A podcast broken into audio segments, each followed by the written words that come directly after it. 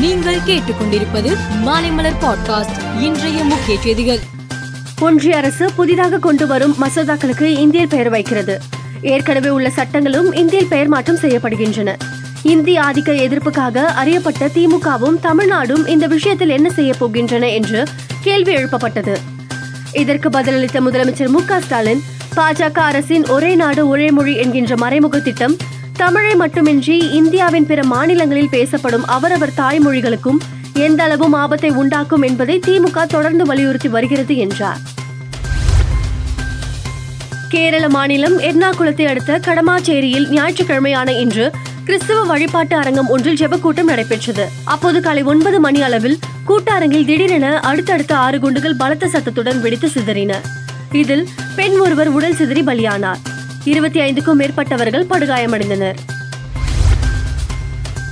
பிரதமர் நரேந்திர மோடி இன்று நூற்றி ஆறாவது மன் கி பாத் நிகழ்ச்சியில் உரையாற்றினார். அப்போது அவர் தமிழ் எழுத்தாளர் சகோதரி சிவசங்கரி இலக்கியம் மூலம் நிட் இந்தியா என்ற திட்டத்தை தயாரித்துள்ளார். இது இலக்கியம் மூலம் நாட்டை இணைப்பது ஆகும். இதற்காக அவர் கடந்த பதினாறு ஆண்டுகளாக பணியாற்றி வருகிறார். அவர் பதினெட்டு இந்திய மொழிகளில் எழுதப்பட்ட இலக்கியங்களை மொழிபெயர்த்துள்ளார் என்று பாராட்டினார். இந்தியாவின் நம்பர் ஒன் கோடீஸ்வரரான ரிலையன்ஸ் நிறுவனங்களின் தலைவரும் பிரபல தொழில் அதிபருமான முகேஷ் அம்பானிக்கு நேற்று மீண்டும் இரண்டாவது முறையாக இமெயில் மூலம் கொலை மிரட்டல் வந்தது. அதில் நான் ரூபாய் இருபது கோடி தான் கேட்டேன். ஆனால் எனக்கு நீங்கள் எந்த பதிலும் சொல்லவில்லை. எனவே தொகையை உயர்த்த முடிவு செய்துள்ளேன். நீங்கள் எனக்கு இனி ரூபாய் இருநூறு கோடி தர வேண்டும். இல்லையெனில் சுட்டுக் கொல்லப்படுவீர்கள் என்று மிரட்டல் விடுக்கப்பட்டுள்ளது.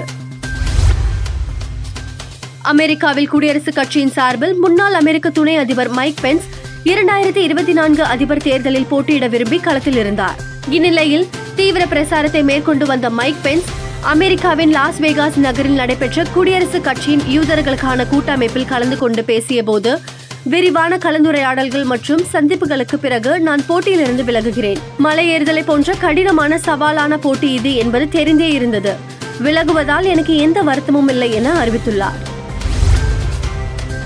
இந்தியா இங்கிலாந்து அணிகளுக்கு இடையிலான போட்டி லக்னோவில் நடைபெற்று வருகிறது. டாஸ் வென்ற இங்கிலாந்து பந்து வீச்சு தேர்வு செய்தது. அதன்படி இந்தியா முதலில் பேட்டிங் செய்தது. தொடக்க வீரர் சுப்மன் கில் ஒன்பது ரன்னில் ஆட்டமிழந்தார். அடுத்து விராட் கோலி களமிறங்கினார். இதில் டேவிட் வில்லை பந்தை இறங்கி வந்து அடிக்க முயன்றார். அப்போது பந்து மிட் ஆஃப் திசையில் நின்ற ஸ்டோக்ஸ் நோக்கி பந்து சென்றது. ஸ்டோக்ஸ் எளிதாக கேட்ச் பிடித்தார். இதனால் விராட் கோலி ஒன்பது பந்துகள் சந்தித்து ரன் ஏதும் எடுக்காமல் டக் அவுட் ஆனார். மேலும் செய்திகளுக்கு மாலை மலர் பாட்காஸ்டை பாருங்கள்.